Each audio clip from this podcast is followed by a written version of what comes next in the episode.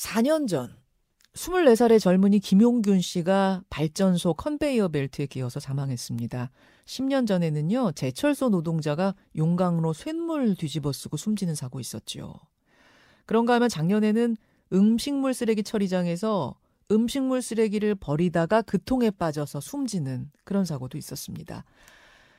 모두 다 상상하기 싫을 만큼 끔찍한 사고였고, 그때마다 재발 방지책을 이야기했죠. 그런데 비슷한 사고가 또 발생했습니다.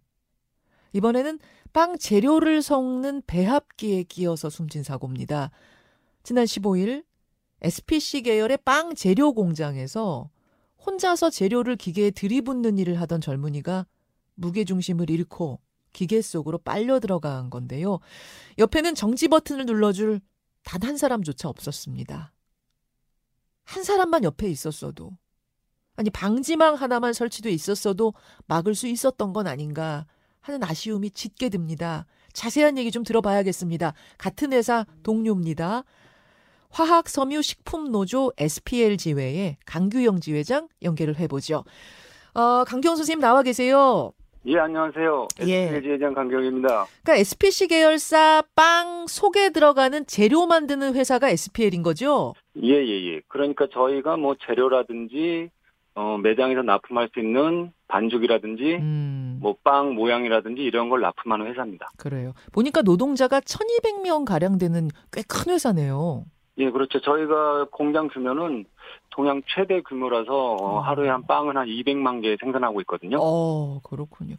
사망하신 A 씨는 고등학교 때 제빵 전공을 한 분이세요. 제빵 저 열심히 다녀서 자기도 음. 나중에 꿈이 파리바게트 차리는 게 꿈이라서 이 회사에 입사했다고 들었습니다. 예. SPC에 취직을 했다가 한 2년 9개월 전에 이 재료 만드는 회사로 이직했다 이렇게 지금 알려지고 있는데 예, 예. 자, 사고가 난 15일 그날로 좀 돌아가 보겠습니다. 그러니까 샌드위치 속에 들어가는 재료들을 부어 가지고 소스를 만드는 작업 중이셨어요. 예, 예. 예. 저희가 지금 유튜브와 레인보우 웹으로 사진을 보여드리고 있는데 예, 예. 기계가 뭐 그렇게 크지가 않아요. 예. 우리가 방앗간 같은 데서도 흔히 보는 그 재료 섞는 기계, 그 배합기. 한 예. 높이 120cm, 옆으로도 한 1m 조금 넘는 건가요? 그렇죠. 옆으로는 1.5m 정도 된다고 봐야죠. 어. 아니, 근데 어떻게 여기에 끼어서 숨지게 된 건지 사실은 사진을 보고 나니까 더, 더 의문이 생깁니다. 어, 그러니까 이 배합기가 지금 이 통처럼 있잖아요. 그리고 뚜껑을 이렇게 닫아서 다들 배합을 친다고 생각하는데 예.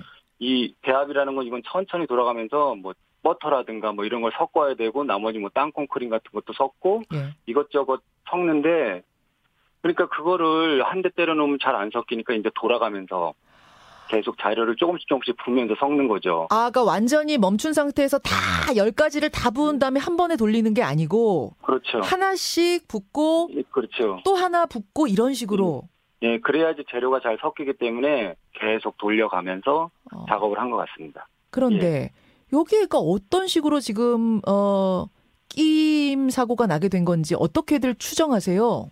아, 근데 대부분 언론에서는 뭐 앞치마가 뭐 끼임 사고라고 얘기하는데 앞치마에 끼기는 좀 그런 것 같더라고요. 앞치마는 우리가 무릎까지 내려오거든요. 예. 그러니까 높이가 한 1m 되니까 허리쯤에서 음. 어깨를 숙여가면서 예. 재료를 붓기 때문에 아마 앞치마 과정은 아니고 다른 과정이 있었던 것 같습니다. 한 15kg에서 17kg 되는 재료를 계속 연속적으로 들이붓다가 예.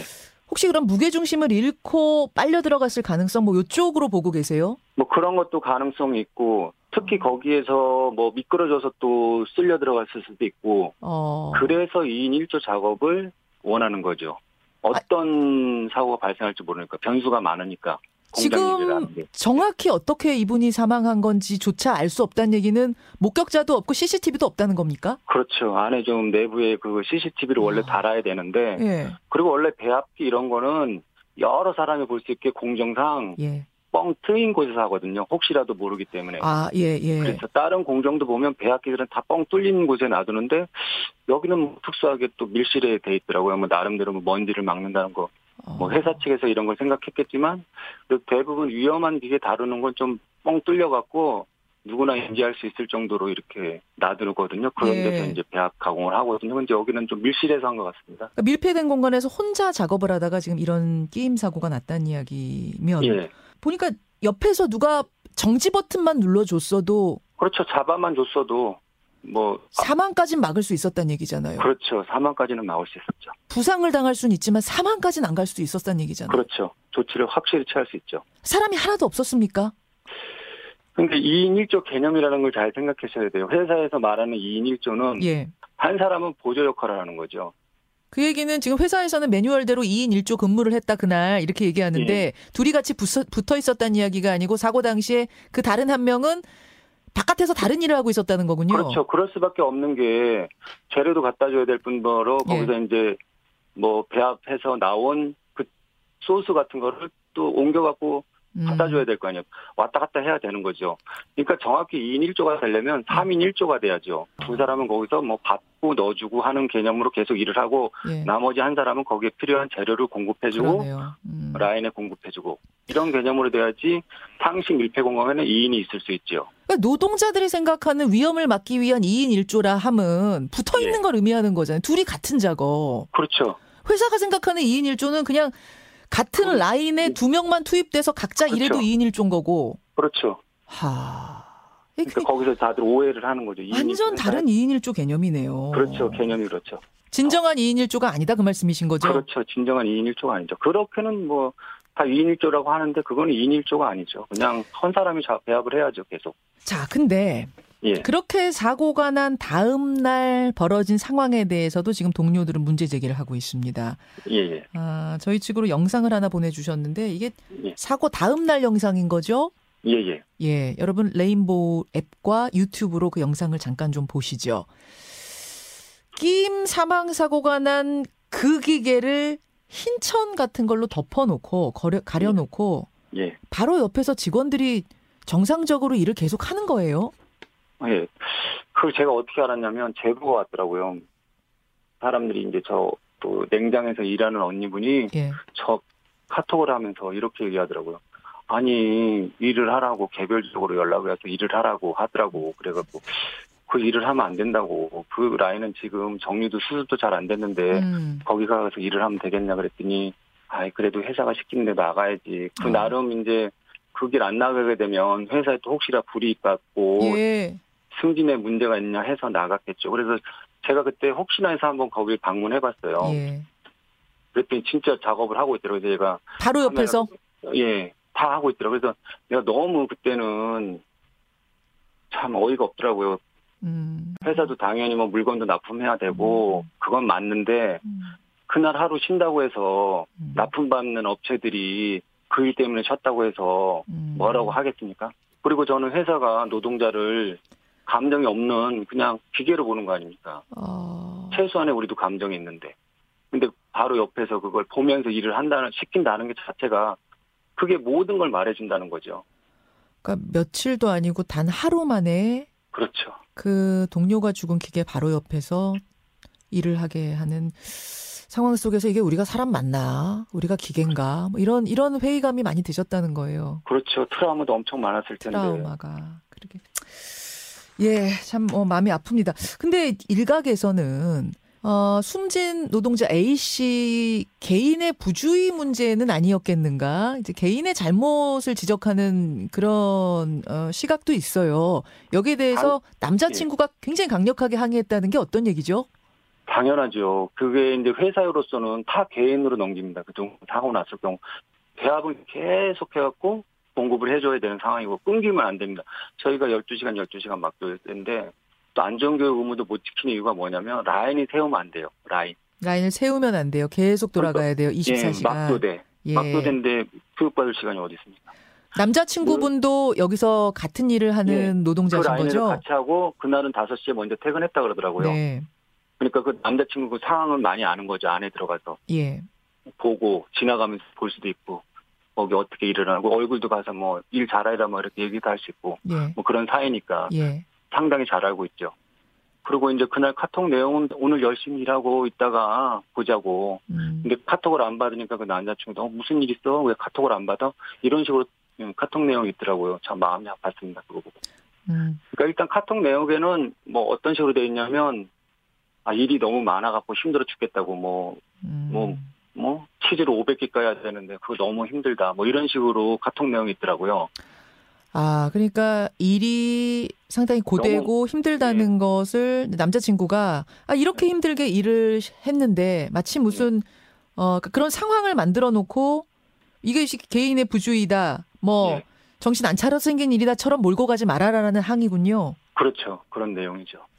그 주변 분들이 이렇게 얘기하더라고요. 그날은 업무량도 많았고 너무 어제 했던 양도 물량도 밀려와서 이 사고자가 굉장히 힘들어하고 그랬다 음. 그러더라고요. 음. 그래갖고 그 업무가 많아갖고 그걸 처리하는데 굉장히 힘들어했다 그러고 평소 때도 일이 워낙 힘들고 하니까 예. 생각해 보십시오. 그 통이 15kg 통을 계속 받아서 12단 낙하로 싸야 되거든요. 아. 그럼 15kg를 계속 싸다 보면 그 무게가 예. 한, 한두 시간 하는 것도 아니고 11시간을 해야 되는데 음. 그 얼마나 힘들겠어요. 그러니까 그런 식으로 일을 시키는데 그러면 또 힘들고 하면 집중력도 떨어지고 음. 항상 위험이 도사린다고 봐야죠. 그러니까 그럴 그러니까 수밖에 없는 뭐, 환경이었단 예. 말씀이신 거죠. 그렇죠. 개인이 무슨 뭐, 뭐 실수해서 이런 거는 일이 힘드니까 집중력이 떨어지면 그런 건 반드시 나오니까 그런 또 휴식도 15분 주고 하는데 뭐 15분 받으면 청소도 하고 하면 실질적으로 한 7, 8분밖에 못 쉬고 올라고 아. 그날 또 쉬지도 못했다는 얘기도 있더라고요. 음. 그 정도 일의 강도가 좀 높았다고 말씀하시더라고요. 그 같은 라인에서 남자친구가 같은 종류 일을 했다고 들었어요. 예, 예. 지금 이 노조 측으로 굉장히 많은 제보들을 주고 있다고요. 예, 예. 예, 어떤 겁니까? 저기 지금 카톡 내용에 보시면 예. 이 여자친구분이 남자친구한테 일이 너무 많아 힘들다 쉬는 음. 시간도 작았다 뭐 이런 식으로 내용이 있습니다. 그러니까 그때 상황은 굉장히 이 사고 당하신 분이 음. 힘들고 했다는 게 보여지거든요. 그러니까 과로 상황이었다는 걸 지금 보여주는 그날의 문자입니까? 사고 날에? 예 예 예. 아, 지금 남자친구가 제보한 카톡 캡처본을 저희가 지금 보여드리고 있습니다. 예, 예. 그날 뭐 여행 가기로 했었다고 해요? 예, 그런 내용도 캐, 캡처본에 있더라고요. 카톡에. 아, 끝나고 일 끝나고 같이 여행 가자? 예, 예. 아이고. 그 평범한 스물 스물 세 스물네 살 어, 이 청년이었다는 거 젊은이였다는 걸 생각하니까 더 마음이 아픈데 예. 아, 지금 이 상황에서 노동자들이 사측에 바라는 점, 또 사회에 바라는 점, 가장 하고 싶은 이야기는 어떤 걸까요? 저 다른 거 없죠. 우리도 사람답게 일하고 좀 여유도 있고 이렇게 안정적으로 일하면 뭐가 그리 어렵니까? 저희가 뭐 회사 요구하는 게 뭐 대단한 걸 요구하는 거 아닙니다. 그 밀폐된 공간에 굳이 그 사고자분을 혼자 놔둘 회사가 그런 사정이었나? 음. 그게 마- 매우 안타깝고 조금만 신경 썼으면 그분을 이번 이번처럼 이렇게 불행한 일을 당하지 할 당하지 않을 수도 있었던 상황을 만들 수 있는 회사에 대해서 음. 굉장히 유감이 많죠. 그리고 안전이라는 게 그렇게 어려운 건 아니거든요. 음. 좀이 일의 양을 줄이고 여유를 좀 갖게 해준다면 사고는 엄청나게 줄일 수 있거든요. 예. 근데 항상 회사는 그렇듯이 생산, 이익 그런 거를 너무 강요한다고 봐야죠. 그런 걸 중점적으로 음. 일을 시키다 보니까 이런 사고가 일어난 것 같습니다. 예, 정말 안타까운 사고입니다. 아, 또 재발 방지책 이야기를 우리가 하고 있는데 예. 매번 이런 일 발생하고 재발 방지책 이야기하지만 또 사고가 발생하고 있는 현실이 너무 안타깝고 씁쓸합니다. 예, 이번에는 부디 마지막이길 바라면서 어, 여기서 인사드리죠. 오늘 고맙습니다. 예, 감사합니다. 수고하십시오. 예, SPC 계열의 빵 재료 공장입니다. SPL 지회장 아, 강규형 씨였습니다.